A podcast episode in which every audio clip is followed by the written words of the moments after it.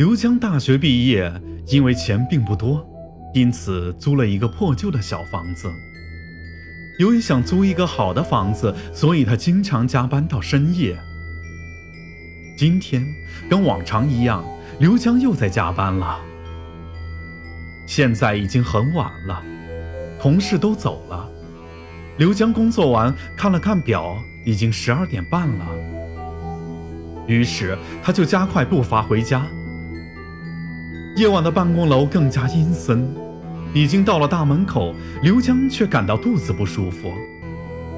于是他折向至卫生间。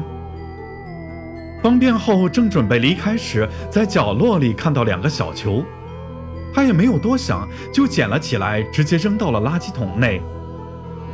回到大厅后，借着外面的月光，他看见了一个穿着白色连衣裙的女人。他心想，应该是哪个同事恶作剧吧。于是他上前问道：“哎，你在这儿做什么呢？”那个女人缓缓地转过了头。刘江吓了一跳，那是一张惨白的脸，空洞的眼眶不断溢出鲜血。刘江吓得拔腿就跑，一直跑到休息室。他把手机放到了桌子上，用来照明。刚想回头，突然一双干枯惨白的手勒住了他的脖子。刘江拼命挣扎，想要拿手机报警，但是挣扎是徒劳的。那个女人悠悠地说：“我的眼睛在哪里？”刘江这才想起来，他在厕所看到的两个小球是那个女人的眼睛。